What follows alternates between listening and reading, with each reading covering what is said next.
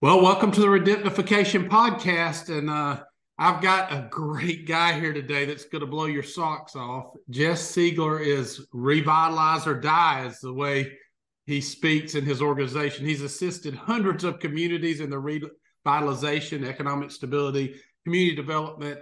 He's kind of, you know, when you think of if you're a little ahead, you're a visionary, and if you're way ahead, you're a heretic. You're going to see today that uh, he's way ahead in thinking about communities and and his images and things if you hadn't checked it out they'll add tons of value. And uh he's he's got a way of saying things that you're not confused about what he's trying to get at. And so i'm excited to have him here today. Jeff thanks for your love for everything place and uh for being courageous about what you do and almost charging hell with a squirt bottle every day Well, uh, uh, I appreciate the, the flattering introduction, John. It's great to be here. It's great to have a chance to uh, catch up with you and, and hopefully, uh, um, you know, get in front of your audience and, and share some ideas.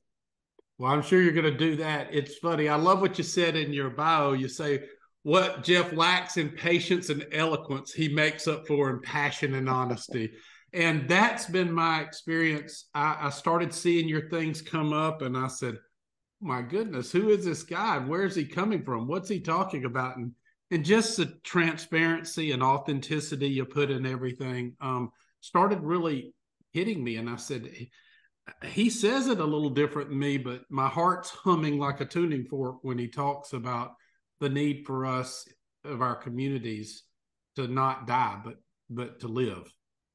So, uh, yeah, yeah, absolutely. I, I appreciate that. And and you know what, for I was a Main Street manager for a couple of years. I worked as the uh, Ohio State Main Street coordinator, mm. and you know, in those positions, there's a lot of pressure to not, you know, upset the apple cart to, to make sure that you write things in a certain way and say things in a certain way, so that that you know, so you don't offend anybody. And and um, and I was so after I left that position was was kind of doing a little freelance and just realized that this stuff is too urgent. You know, this this is a it's a I believe it's a health crisis. I believe that place is a health crisis. You know, we we understand how fast food affects our health. We understand how you know the things we put in our body affect our physical health. Uh, I think that that what we're dealing with is these places that we inhabit are an absolute health crisis, and that mm-hmm. we can't keep sort of speaking quietly. We can't be demure about these things. Like I think there's an urgency, and that we have to say, look, it's not good enough. This isn't. Uh, this isn't going to get better, and if we're too worried about offending chamber tourism or, or you know elected official or whoever it is nothing's going to change and we're going to continue to be in this place where people are living in in habitats that just are not suited for for human habitation honestly. Like we're living in places that make us socially mentally fiscally uh, sick and that's because they're that's how they're designed. They're not designed with people in mind and so that's kind of why I've, I've taken a bit of a brash tone because i think that I, I, hope that people hear it. You know, I want them to hear it and, and pay attention and, and, to do something about it. It's so true, you know. And I, I read an article recently just about loneliness and how the I mean the results of loneliness. If you don't watch it, we'll spend our time chasing results and not causes. If we don't like what we're reaping, we need to look at what's doing the planting. And uh, the places we we live and work don't inspire us or connect us. Oftentimes they they you know they they demotivate us and disconnect us and um who you know isn't it interesting that solitary confinement is one of the torture right. treatments in prison yep yep well, that's the worst thing we can come up with to do to a human is isolate them from other humans hmm. um yeah we we we do i mean it's you and i were talking just a second before we we hopped on about uh, hmm. travels and you know what's really stuck with me. We just came back from a, a, trip to italy and what stuck with me is from the moment we woke up until we went back to our place we were with people. We were surrounded mm. by people and it, it, it's it's wonderful you know and and we i know people in this country like to say well that's fine for them or whatever. Like no no no. Like we're not different. Our dna is not different. It is not a uniquely american thing. That that is a lie that we tell ourselves to justify like it is absolutely within every person to to require being around other people. I mean, we need it as a species, and so you know, we'd walk out the door in the morning, and you're on a street full of people. You go to the cafe, and you know nobody's nobody's hopping in their SUV with their venti. Um, they're together. They're standing at the counter, sipping their you know espresso, or, or, or sitting at a table, and then you know onto a market where you're shopping with everybody else and and just and then a meal where again you're sitting outside with with hundreds of people and it just all day long every day we were with people and that is such a wonderful sensation. It's so good it's so fulfilling it, it makes you feel more human and then i get home and you know then i have to drive over to the grocery to, to get something. It's like oh my god the whole the entire time i was isolated the entire time. Here's this experience mm. that's meant to be shared that the uh, the chores of our daily life the activities shopping and so on and, and they were all completely isolated and it was such a it was depressing. It was such a letdown and it's like oh wow how did we how did we take this thing that we had and botch it up so bad?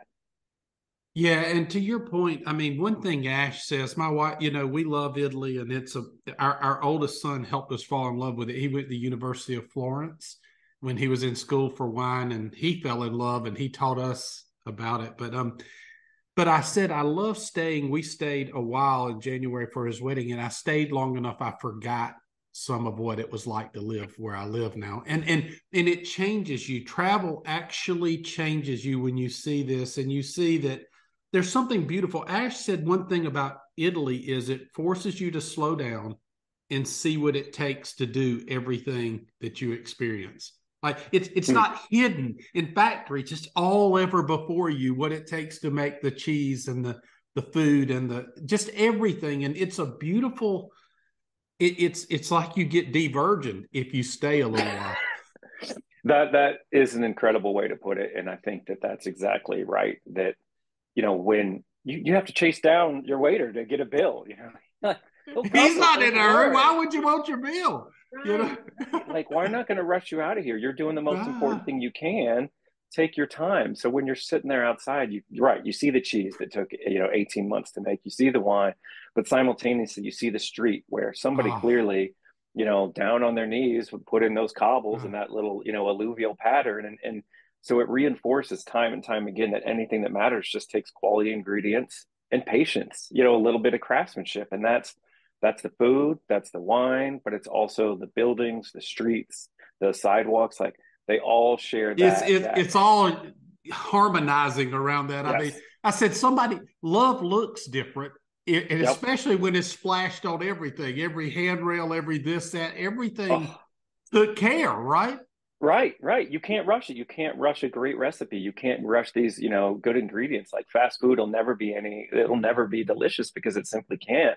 And these places that are built quickly, you know, here's throwaway material slapped up quickly. Like well no there's no love in that so so it's affecting us like you i i realized this that like we don't amber and i don't travel to go look at pretty things.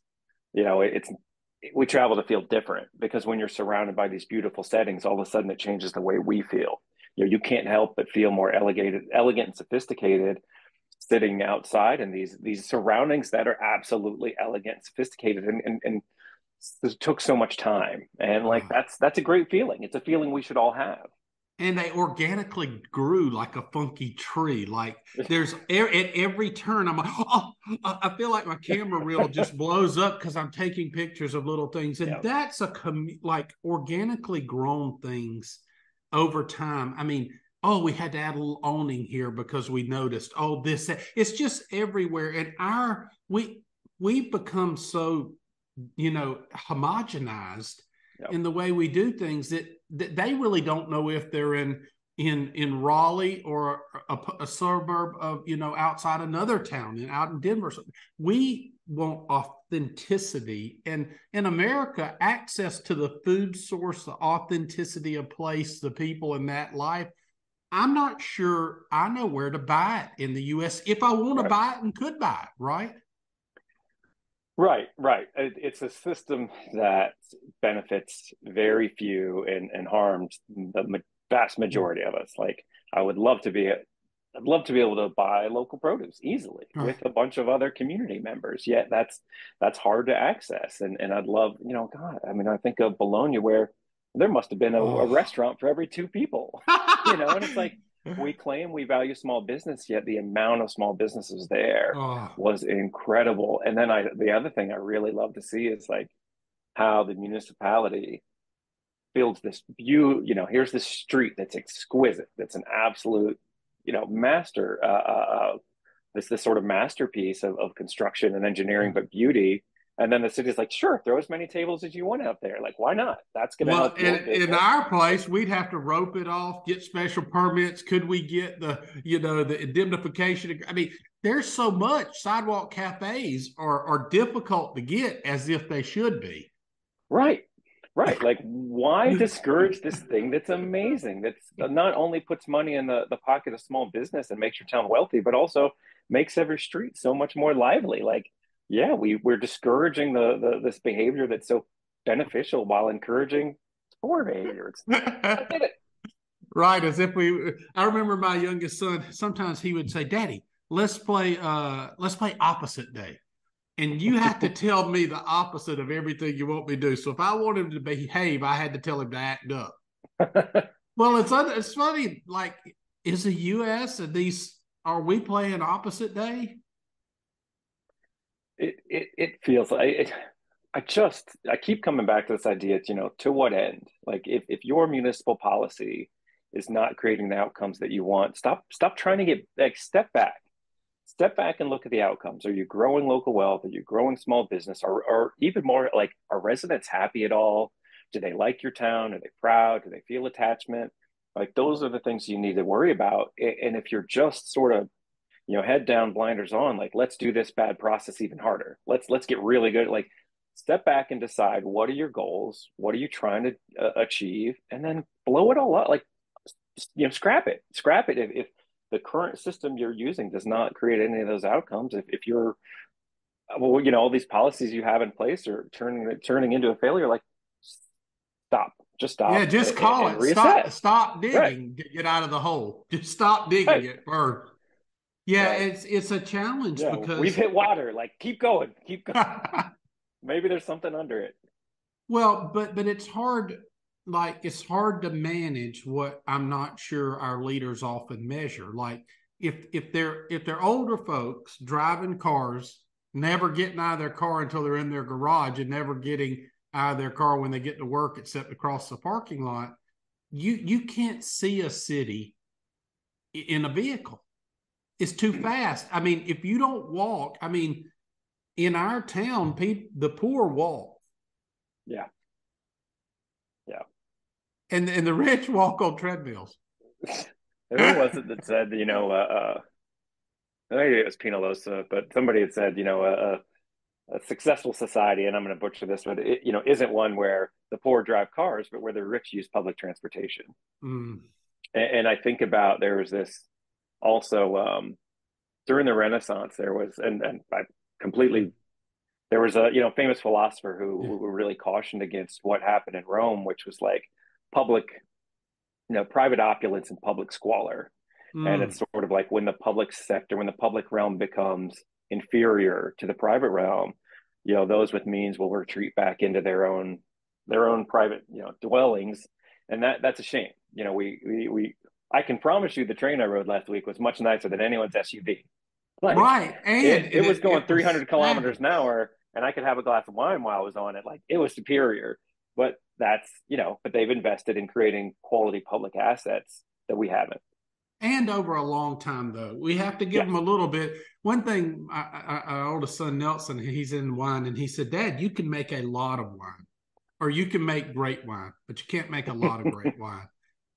So, and it is, are we going to be detailed in these things? And so, for us and our audience, we speak so much to is there hope for small towns? I mean, could small towns not actually, in some ways, do what we're talking about? Because in Italy, a small business, a restaurant could be six seats or eight right. seats. And right. do we not have an American mindset that wrong sizes things?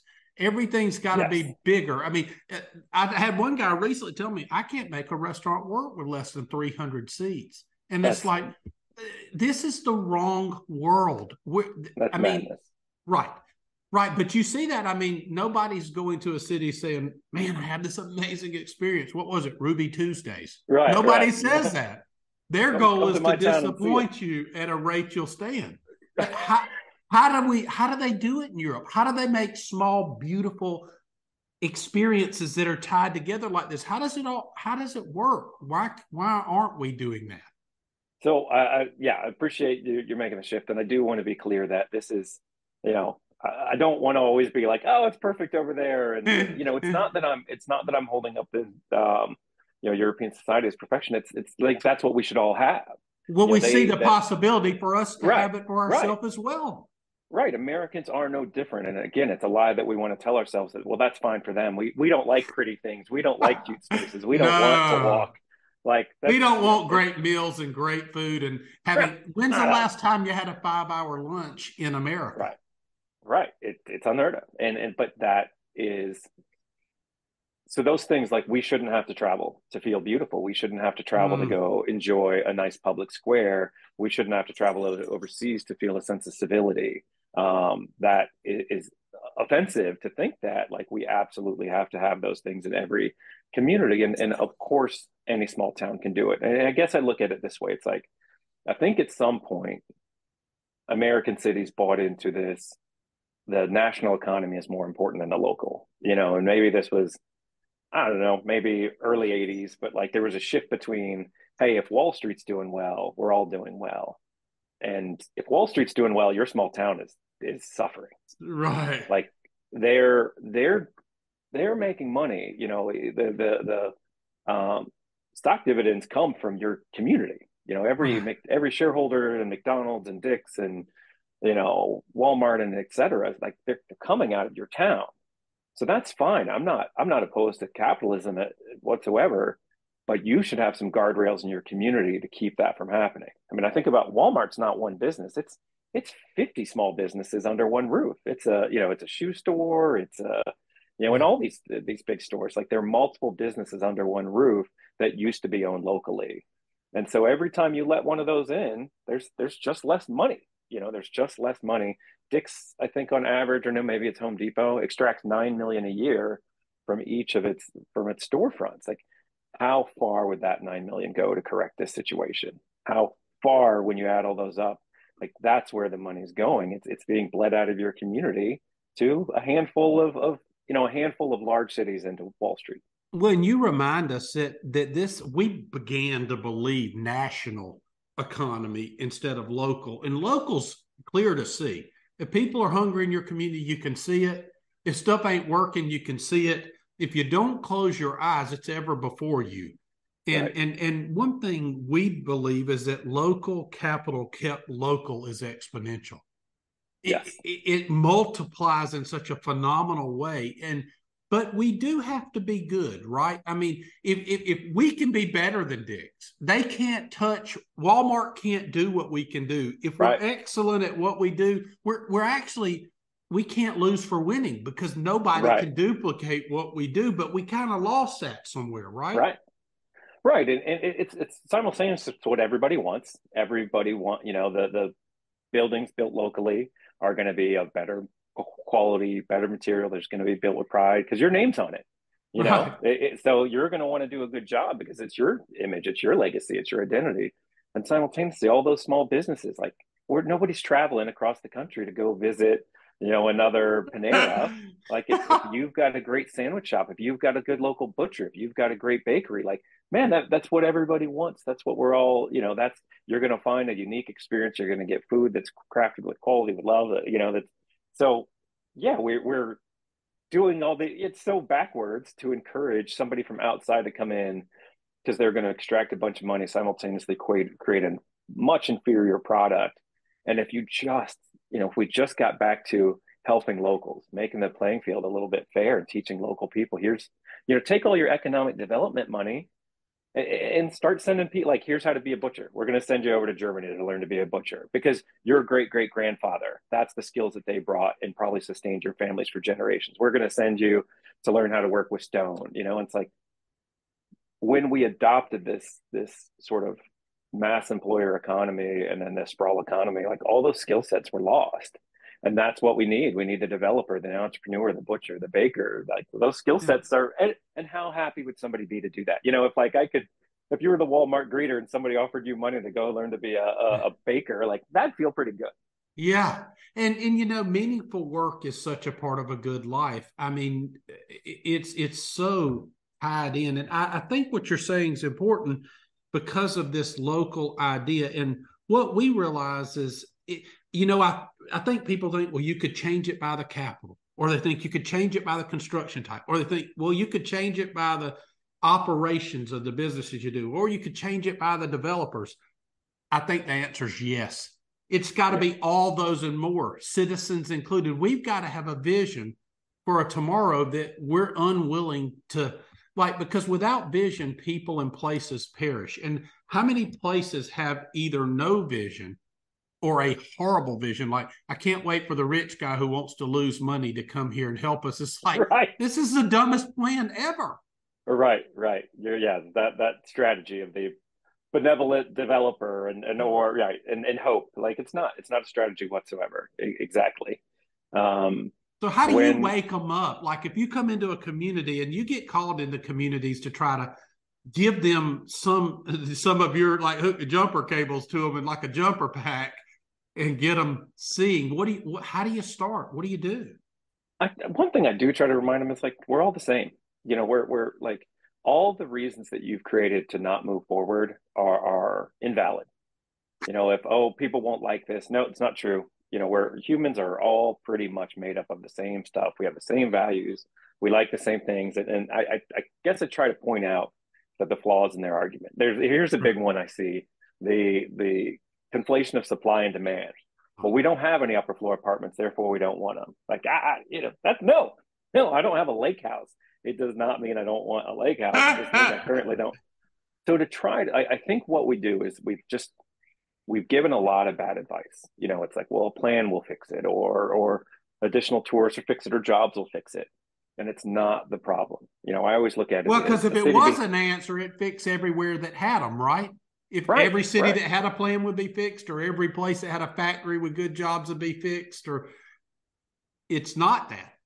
It's not that, and and we have forty years of proof that that's absolutely not working. Like, just look, just pay attention, and, and like if you do this thing better than you did last time, will it make any difference? So, so what I really, uh, well, what I've found to be very useful is like a, a city behaves like the people. You know, they, this we look at this thing as being, oh, we only we have to have these experts to pull back the myths of, of civic function and explain it to us. It's like, no, not at all. If you're a human, you already know everything you need to about cities. Do you like it? No. Like, do you like your place? Do you find it pretty? No. Like, does it make you proud? Do you, do you have, you know, if, if those things, if you find that you're you're an expert. We're all experts in human habitation because we're all human. And so we can stop overthinking it and, and like make people happy. There should be joy. I, I, wrote this in my blog post. Somebody asked me, "Oh, did you go to work? You know, to, to Italy for pleasure or for work?" Like both. Yes, great city should be a pleasure. It should be a joy. Like we, they don't. Who who convinced us that it has to be miserable to live somewhere? Well, and we've. I think misery is kind of like extra pounds. You get a few a little bit over time, pretty soon your old remembrance of happy is so low that that was the new happy, right? I mean, it's like we lose over time if we're not shocked back in every time we I visit a place that has been crafted with love. Mm-hmm. Community, restaurant, coffee shop, you name it. If love was in the mix, all of a sudden you're like, oh, whoa. Right. Right. It's an emotional experience, and cities should be emotional experiences. And we we bought into this notion. We put too many bankers and economic development officials in charge that are like, well, no, it's just finance. Like, you know, it, it just it's like it's a money thing. Like, no, it's not a money thing. Or it is, but you're you're forgetting that for anybody, car companies know this. You know, any marketing firm knows this. Like, you've got to create an emotional. Uh, uh, Nobody's buying a Corvette because the money's right. Right, right. I mean, they right. saw that baby and they said, "Ooh, I'm gonna look good in right. that thing." And then they rationalize yeah. their way back. Gets good fuel mileage. It's a six speed. Yep. Gotta, you see, I mean, we feel our way often to thinking, not think our way to feeling. And and can we feel something about these places? Uh, right, right. Because right there, there are places you go. You know, Jackson Square or, or yeah. you know Royal Street or something, or, or the you know Piazza Maggiore or whatever. It's an incredibly emotional experience. And we've removed that from our towns because we we and, and then we wonder like why doesn't anybody care? Why isn't anybody involved? Why can't we, you know, on and on and on? It's like, well, that's that's because you killed the thing that that was worth caring about. So so again, I keep coming back to when when I'm trying to work with community, like it, it's an emotional place. This is a habitat for humans. Uh, um, make sure it's emotional. Make sure it's easy to love, but also like you don't need any expertise. You know, do what's right. In essence, like start moving forward with what's right. You don't you don't need you don't need 100% consensus to do what's right. Once you realize that most everybody, you know, everybody like I, I'll do this. You know, it's like who here let tell me where you vacation in the audience and everybody says the same places like oh that's funny you've named five places where you park your car and walk for a week like why then why are you building parking decks at home mm. you know like you're not that different or, or i'll ask you know 100 people in the audience raise your hand if you like these buildings downtown falling down. Do you like them empty? Do you like them falling down? No you know no hands go up. Like who here thinks the city should do something about those buildings falling down? 100% of hands go up. You know it's like so we like why do we keep asking the question? Why do we keep stalling when we can we can start to be sure that what people want is is what you know like right. it's, it's, it's pretty, ever apparent. it's like it's a kid. apparent. a lot of times the kid's like hey uh, the the emperor's not wearing pants it's like it's they're not it's we don't want ugly we want it pretty. But i do think this the money is for in our minds never the problem. We never have had a clear vision that was compelling enough that people would would would would be willing to write checks with their life for it and then say oh well, but there's just no money to do it. Right. if if the if the prize is fuzzy no price is cheap enough when the price gets clear the price gets easy. Right. Right. I, I, yeah i absolutely believe that. It is not a, a not a matter of money. You know that's an excuse that we put in the way not to move forward but it, it's you know building great places places that people fall in love with. First off it it isn't always that much more expensive. But second the return's incredible. You know we know right. that the return is there. You know what else will... can create that kind of value right. like love does for a place? Right. i mean think about hospitality. You put an amazing overnight stay. We we believe diffuse hospitality is something that italy designed in the 70s you know they had that earthquake and they started saying well let's make the village and just scatter the rooms throughout the village and have restaurants. Let's let's be a piece a part of the place instead of pulled off from it. Yeah. Well and and that's what a community with incredible food and beverage overnight stay and a place to do celebratory events has a tremendous advantage. And creates lots of social and economic value. Right, right, and and there's proof in this. There's proof that that's what people want because you look at the handful of nice places in this country, they're they're completely unaffordable. You know, and we look at that and we we sort of make we come to the wrong conclusions, and it's like, well, no, it, it's it's, it's like the rich people built this. Like, no, no, it was built and people couldn't stop going there. I mean, right. usually it was built by hippies, right? right? I always said if you'll follow the hippies, they'll start something cool, and then people that aren't cool, the rich people, come buy cool, and then the hippies will go make something else cool. Right. We're so desperate for those places. We're so desperate for a Jackson Square type place. We're so desperate for these walkable neighborhoods and this human scale that the few play like I went to Seaside and expected to hate it. And it's like, oh, it's actually lovely. You know, it's it's lovely, but it, it it has, you know, it's only curses. It's desirable. Like everybody wants to be there. Like it's not the designer's fault that it's nice. You know, like they just simply used the, these like it, it's more of a science than an art. I realize like placemaking is more of a science than an art. Anybody can do it. We haven't lost the technology. We haven't lost the money. You know, it's simply that that, that we aren't practicing. It's, it's ratios. You know, there's certain parameters that anybody can uh, that, that we can all apply to, like or that we can all apply that would help any city have that that that that we're just there's such a low supply of quality place that they're overrun and they're expensive. But like your city can add one, you know, you could you could rebuild Jackson Square today. Any town could re, you know, Bourbon Street hmm. didn't. There can't. There's no reason. There's only one. There was a um, time where it wasn't that way. Right. And, right. and for like our towns, nice. we have so much sitting in every town of, of available capacity and and mediocrity is is is everywhere. I mean, it, it's so easy to be to stand out if we if we operate in excellence. And to your point, the value is there. The right, the, right. There, people will pay and and and will support and love and care for and frequent things that have these characteristics. Right, and and jumping back, I think to you know kind of what my central message is that that really what we've got going on is that we've created places that have made people apathetic. hmm. that that it is we destroyed what mattered most about our communities, and that you know one is is beauty, like we care about things that are attractive. It's really like it's really hard to care about something that's not maintained, and we tend not to. We don't tend to take care of things that aren't haven't been taken care of. You know, so if you gave your you gave your wife a brand new beautiful car, she would likely care for it. If you gave her, you know, a, a, a an old beater that no one, yeah, like ah, that's that's not a great a gift. And and like, what's your motivation then to care for it? Because we're there's a sense of pride wrapped up in in the things that we have a relationship to. You take care of your home because you're proud of it. The more you take care of it, the more proud you are of it. If you take care of your community, you're proud of it. Like a lot of our identity is wrapped up in the place we call home, not just our house, our, but our block and our downtown and our whole city. So when those things are, are in good shape, when they're attractive, when they're pretty, when they're well maintained, it makes us feel better. And we're gonna we're gonna stick up for those places. We're gonna share them. We're going to show up to council. We're gonna pick up trash. We're gonna talk about them to our friends. Like we feel better about ourselves. Take anybody and install them in a rundown community. Their sense of self worth and self esteem will start to decline immediately. There's just no way around it.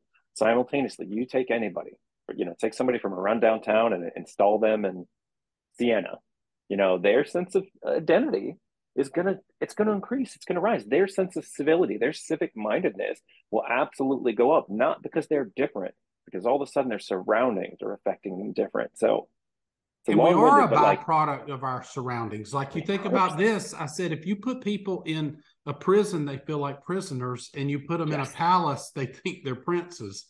Right. And and, and, and it our spaces shape us. I mean, I think about like I was talking about take a kid from the ghetto and you put them living, as you said, in like Siena for six months. You take a kid from Siena and, and they live in that kid's place in the ghetto. And how does it influence each of them?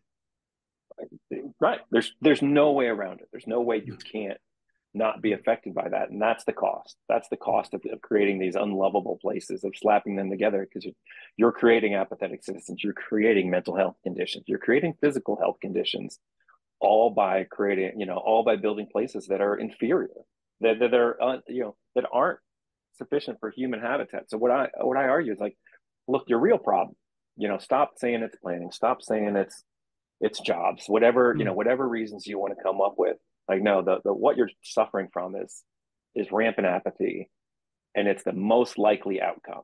You know, you've built places that are impossible to love and stop maintaining the good ones, and so now people don't care, which is exactly what they should be doing. Like you, I mean, they're they're reinforcing care. they're reinforcing you. They're telling you we don't care because this is not care worthy. Right, right. That's exactly it. It's not. It's it's nearly impossible to care about, so we don't care. And there's a handful of there's a handful of us lunatics that are like, you know, look at a rundown building and like, oh, I can see the beauty in it. But that's yeah. not everybody. And we can't keep expecting everybody to look at a rundown community. Like, well, why won't they show up for this meeting six o'clock in the basement of City Hall? Like, why should they? Right. You're, you're, stop it. Like, make it nice. Mm-hmm. Make it nice, and then they'll mm-hmm. care. You know, give them something to be proud of. So that that was my ultimate epiphany. It's like, oh, none of the things that we're trying are working because it, it's a it's an emotional problem. People are apathetic about their towns because they should be. So money isn't a solution to an emotional problem. Planning isn't a solution to an emotional problem. We've got to look at emotional solutions because they're people. So if you give something, if you give them something to be proud of, which is beauty, progress, you know, uh, um, local ownership, you know, there's a handful of things, a better identity. Like there's a handful of things that make us feel proud. And then if you give that to them, if you give your citizens help boost their identity, help help foster uh, mm-hmm. um, social ties, help make who doesn't want more friends? You know, like we You're all right. want more friends. Or somebody remember your name when you show up. Hey, John, how you? I mean, all that has unlimited value, and oh. it's so rare now. I mean, people say, "Why do you love downtown Opelika?" I said, "If I walk in the hardware store, everybody knows my name there." They know my grandkids, they know my kids, they know who I am. And it's a source of tremendous community. Just that thing, just the fact that there's guys in there getting stuff to fix their kid's tricycle to the guy that's building, you know, his first whatever. It's it's just there's these pieces. And and here's the thing, if if if what I wonder this, have you thought about this? What if what people want to show off to their guests says to their town a lot about what they admire. Yeah, yeah. It's I mean nobody again nobody's nobody's calling up their you know friend like oh my god you got to see this Chipotle that opened. you know wait till you come to town. Even when a small when a small let's say it's a restaurant bakery whatever hardware shop you probably don't have any tie to that place at all you might you know it might not be your cousin that owns it it might not be your neighbor yet you're still like you got to come see this thing so there's this really cool thing i find that that we take pride in something that's locally done even if we have mm. no relationship to it it's like it's like you know it's like the let's say an olympian from your county you know makes it you're like, oh, look, you know, like you're proud of it. You didn't do, you didn't do damn thing. You didn't train that Olympian, you know. Yet, yet it's a source. You, you feel a sense of identity with that yeah. and connectivity. Right, it, absolutely. So the more quality small business we have, the better we feel about our town. And there's just never going to be a national chain that makes anyone feel good. It just, it, it just can't be because you know it's not local what about the so why like we you know we struggled we couldn't find small businesses so we honestly got to the point and said since we can't see them we're going to have to be them we're going to have yeah. to help create them and most every great thing in our community that's around our portfolio we've either created or had some help and create because they didn't have all the tools they may need some modeling support for how they're going to be able to run it and even as as landlords are considered the most extractive people in the whole system instead of saying, Hey, I want you to see me as your most trusted partner. I want to give you the best advice. I want to help you win. I want to be thinking about your thing when you're not thinking about it. We're in a pool and you can't poop in one little edge of the pool and everybody be still good. Right, right, and, and, it's it's so tragic that that developer has become a four letter word. Like national developer has a problem. You know, they extract a lot from community and, and people building subdivisions and malls. Like, yeah, they, they take a lot out by local. You know, we you can't do it. Real estate, when you take away the real estate and the city doesn't exist, you take away the buildings and it's a parking lot. Like it is the absolute you can't have a sense of community without a space for it to exist, without quality public space. But it, it's it all comes down to real estate. We really obsess about small business ownership and overlook the fact that a building is a small business. You know, like it, you have said a mouthful. And how many cities are looking for small businesses, but not looking for the small business people to own the business of the building? All of them, all of them. And it's like, wait till we get this brewery. Where are you going to put them? I. Stop. Who's going to build it? Right? Who's going to find it? Because there's a lot of parts, and money does. One thing we've realized is we had to create new models because access to the capital is so backwards it's built on a platform and a system that doesn't really fit where we're going. We have to find a way into their system. Give you an example. If I build a sheetrock box with Dryvit on the outside, foam and some stucco, it's eight foot ceilings and and it's cheesy. And I build and I have an 1800s building, this solid masonry wall and beautiful. If they have the same lease for the same term, they have the same value. Are you kidding me? Yeah. Well, so the bank said it's the same value to us, not the same value. I said, if you want to know if it's got a different value, call your insurance company and try to get replacement. Mm. That'll change your lens a little bit, won't it? Right, right. Yeah, yeah. That's uh yeah, like a one's a Yugo and the other is, you know, kind of the Corvette. Like, of course it's of more value. And look, like I think that we overlook the fact that good businesses aren't seeking your rundown space. You know, it's you are in if all your rental space downtown, if all your leasable space is run down, you're going to fill up with storefront churches, you know, and, and karate shops or, you know, the check into cash. Like it's not good. Real and the rents are going to be a thing that won't keep the buildings nice. And so right. it's this reoccurring right. thing. Right. So in essence, and that's why businesses can't fix it. And uh, mm-hmm. businesses are huge, but I think you have to start with developers. Developers create quality space, and then then you know then business owners want quality space. Like you don't you don't want to take a great business and put it in a rundown space because you're immediately in conflict with your brand. You immediately and they're going to really say they're like that. They're like that building.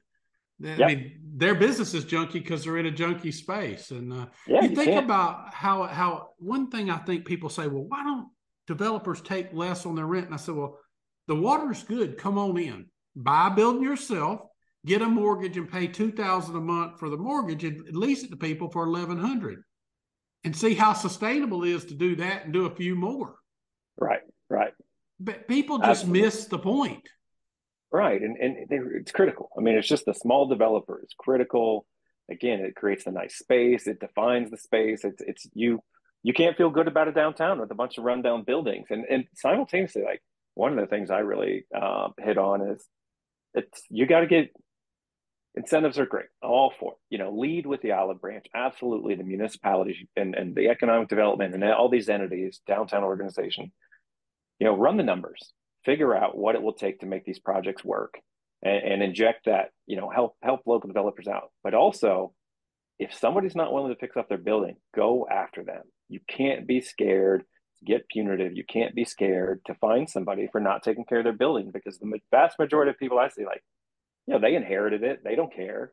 All the incentives in the world aren't going to motivate them to do anything. Like, you've got to use municipal punitive tools to get those buildings out of the hands of, of the absentee owners and into local hands. Well, to create the behavior we want. Um, that is one thing. The critical small developers, one thing about a small developer in a town is you're implicated. You're there. If you do something crappy, you walk past it all the time. Your neighbors see you in the grocery store and say it. How about how about that title pond you put in there in the liquor store yep. next door or whatever? And and th- people miss they lump national and local together in as you said in in like these brands and these businesses. And interesting, I mean, great development get eh, with great business is a great is a great you know uh, connection. It works. If you have a great business in a bad building or a great building with a bad business, neither one of those work for for a length of time.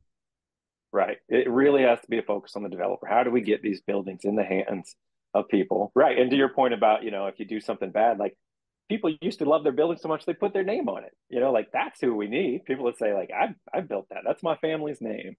So I think that that municipalities really have to get in the small developer business. You know, not realizing a building is a business.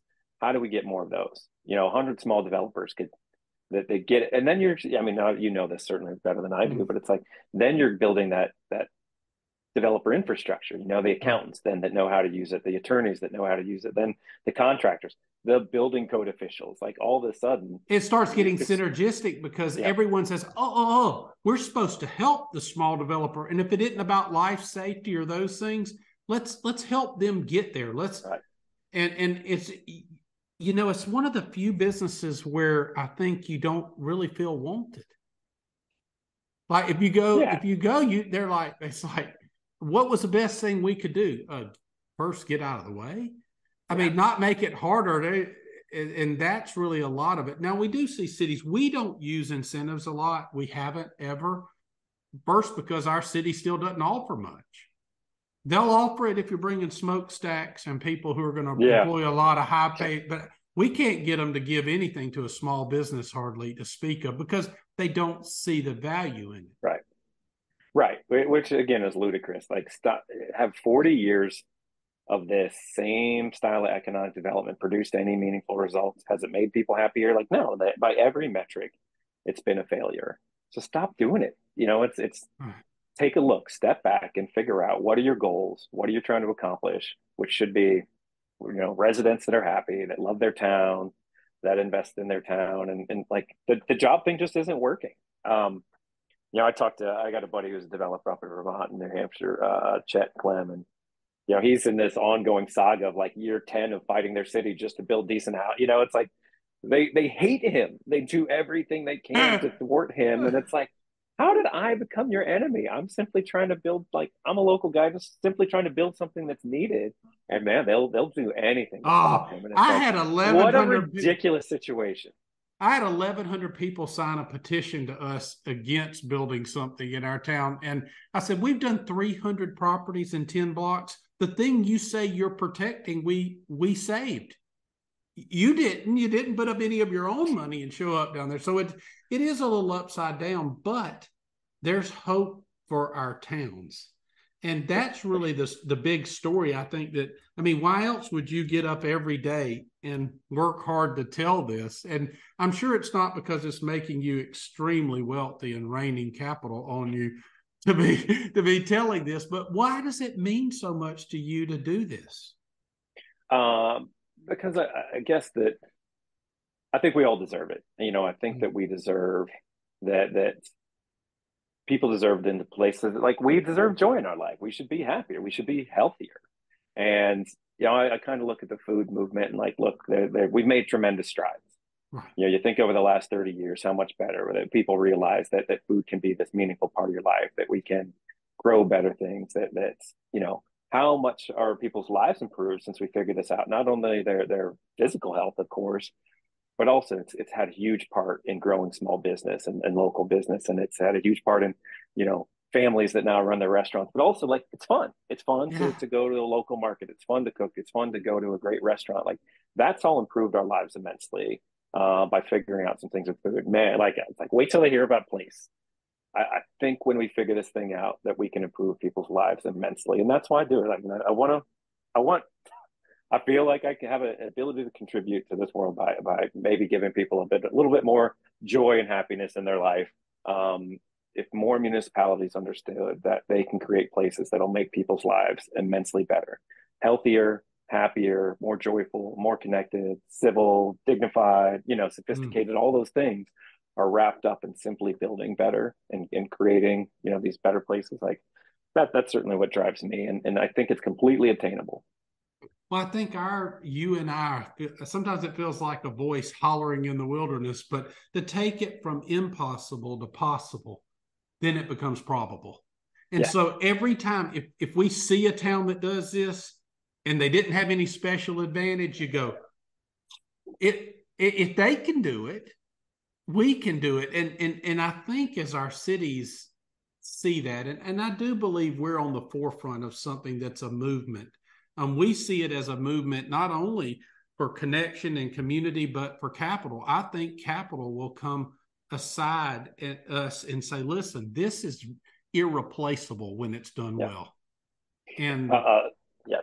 That's seaside. Nobody's selling seaside. It isn't like you know what I'm saying. You I'm don't like, need no, to. no, no, no, no. I think we'll keep it. I, we're not selling a goose that lays golden eggs for eggs.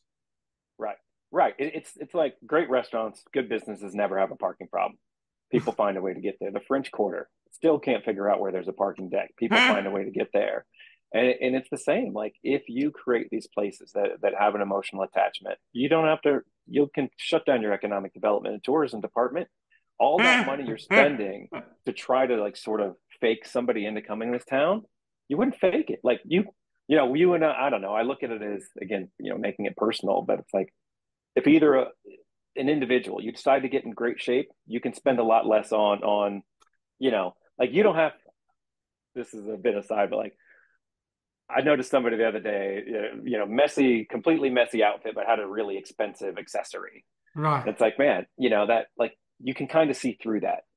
It's like if you took that money and put it into, I don't know, getting a tailor or going to the gym or whatever, you'd have something authentic. You'd have something that I progressed. I made myself feel really good. I've got a ton more confidence, and now other people see it. it like it, it's, it's, it's on the outside because it was on the inside. I always say right. it like this: abs Nobody's got abs by accident. If you have abs, you worked at it, and and mostly you didn't build them, you revealed them. And, right, and I said, right. and nobody can do it for you. You can't pay somebody to get abs for you. And and that's the way our towns are. If they're thoughtful, intentional, and we paid the price. I tell people, come to Opelika, and if if it's not bigger and better than us, don't listen to what we say. But if it's but if we're bigger on the inside than we are on the outside, I may listen up.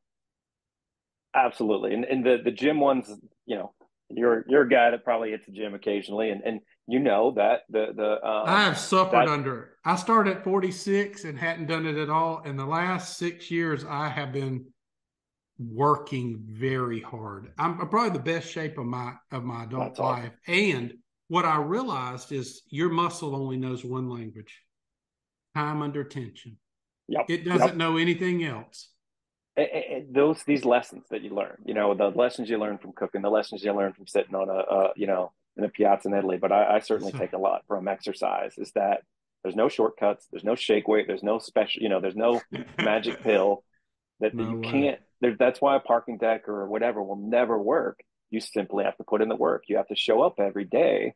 And if you show up every day and put, you know, time under tension, that ultimately you're going to get in better. You're going to improve. Improvement's not everybody knows how to get in shape. Right. There's not many people want to do it, but there's no mystery. Right. It's not like a super cool way that works and does this. Like, right.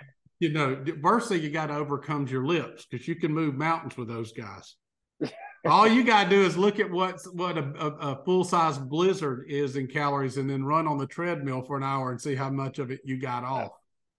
Right but yeah, it's universal. Again, like there's no secret to revitalizing the town. Make it more attractive every day. Make it nicer every day. Like they're literally every town already knows what needs to be done. It's the same as working out. And and so one of the sort of analogies I always use, like, you know, the would you be better off, John, with a, a paying 10 grand for the ultimate exercise program or just getting your ass outside for a run right now? yeah. Yeah. You know, like it, it, it's not the know-how. It's not paying a bunch of money for that it's like just just go do it. Yeah honestly at the end of the day you just have to show up to the gym every day. You know it, it's not this theoretical or esoteric idea. It's like oh do this thing this many times. Yeah. And that's and that's what i'm trying to interject into the conversation. It's like stop talking about it and just start doing it. Just scrape paint. Just pull weeds. Because no matter what you're gonna at least feel better. Like there, there's no downside to going for a run, you're going to feel better. And you can't fix it. You can't get in shape overnight. You can't get in shape with one gym visit. But what you will do is feel good tonight when you fall asleep. You'll feel a little bit better and momentum. You know, momentum and trajectory are everything. So it might take you, yet honestly, you're never going to finish getting in shape. You're mm. never going to be done. This is going to take you every day forever. But hey, at least you're, you know, at least you're on the program. At least you're doing something. Well, that is a great word to land on. On your town, pull weeds, do something. Three quick questions as we land here, and I could talk to you forever. You are you get me so excited. I feel like a mosquito in a nudist colony with all these great ideas. so here's the thing: tell me one thing. Who do you know doing good work in the world? You say, guys, you guys got to know about this person. I know you know tons, but just one person you'd like to say, let me give a shout out to this. Yeah, you know, who's stuck this out to me lately is Phil Hike up in Saginaw, Michigan. I read an interview that, that he did recently, and so Phil has you know this this company Storyville, and what he's figured out is that one of the ways to combat apathy and and, and um, foster a sense of civic pride is to tell the story of locals. You know, like every person in your community is fascinating. They all have these stories, and he lifts them up. He he you know shines a light. He tells those stories through great photos, through great interviews through great storytelling. And what happens is all of a sudden everybody in this town's like, oh my God, I'm surrounded by fascinating people. I'm surrounded this is an amazing place. I know, right? Like my town is the most incredible place. And it's like, right. They were always there. It was like those abs. They were always under there. Mm. Uh, he's telling those stories. And I, I, think it's such a huge part of, of generating civic pride and making people feel really good about their towns to, to let them know you're living amongst incredible people. Oh, I love that. How good. What have you done we should do? Oh boy, what have I done that don't write don't write a book. I've nearly finished it uh, with a, a, book, like within weeks, but uh, so that's it's kind of been miserable. You told me too late. Part. We're about six and a half months in. So, but one thing about a book, I think it's more important what it makes of you than what you achieve that's from true. it. I think it's that's like abs, right? Yes, yes, uh, absolutely, and and um, I think that that's to the question. You know, what should people do that I have done? It's yeah, I, I accept the fact that humans are all the same. You know that we're really not that unique. We're we're all pretty much the same. If you feel if you feel a certain way about your community, likely almost everybody does. And there are going back to that that adage though, it's like there's no secrets, there's no shortcut. If you want to learn Spanish, guitar, if you want to get abs, you want to get shape, you want to make your community better, just come to grips with the fact that it's going to take relentless incremental improvement. It's it's going to be a process that's going to be slow, but the process. Learn to love the process, not the outcome, and, and you'll be in good shape. That is strong as new rope. All right, last one. What have you read that we should read? You know, I always come back to the book Happy City. It's been a long time since I've read it. I've read a ton of other great books since then, but that one always sticks with me more than any. Is that you know, happiness is, is often by design. Like you can design spaces that are social. You can design spaces that make people feel happy, that make that that you know foster civility. Um, that that good design has the power to change the world, and we really need to stop scoffing at good design as, as being fluff. Like absolutely not. Good design means everything, and it, it, it shapes who we are as people. Like Winston Churchill said it. You know, we shape our buildings thereafter they shape us. We need to start shaping our cities with the outcomes in mind. You know, we mm. we hmm. need to start designing. We need to start designing the stage for a love story instead of another, you know, post-apocalyptic crime drama. Like we built enough of those. Let's start designing our cities to to create love stories. Oh, well, you are amazing, my friend. Thank you. We're going to point everybody in the links in the podcast. You'll find every way to get to Jeff and his great work. I encourage you, if you have a town, get him to come there and encourage people. Um, you know, hope and encouragement is such a powerful force. Yeah. It's right along with air. We need it. And Jeff's got a pile of it. Thank you, Jeff, for all you're doing to serve the world. If this has added value, share it with some folks. We'd love more folks to know about this and the message. And uh, just hope you continue to listen to the Redemptification podcast and, and that it adds value. Thank you.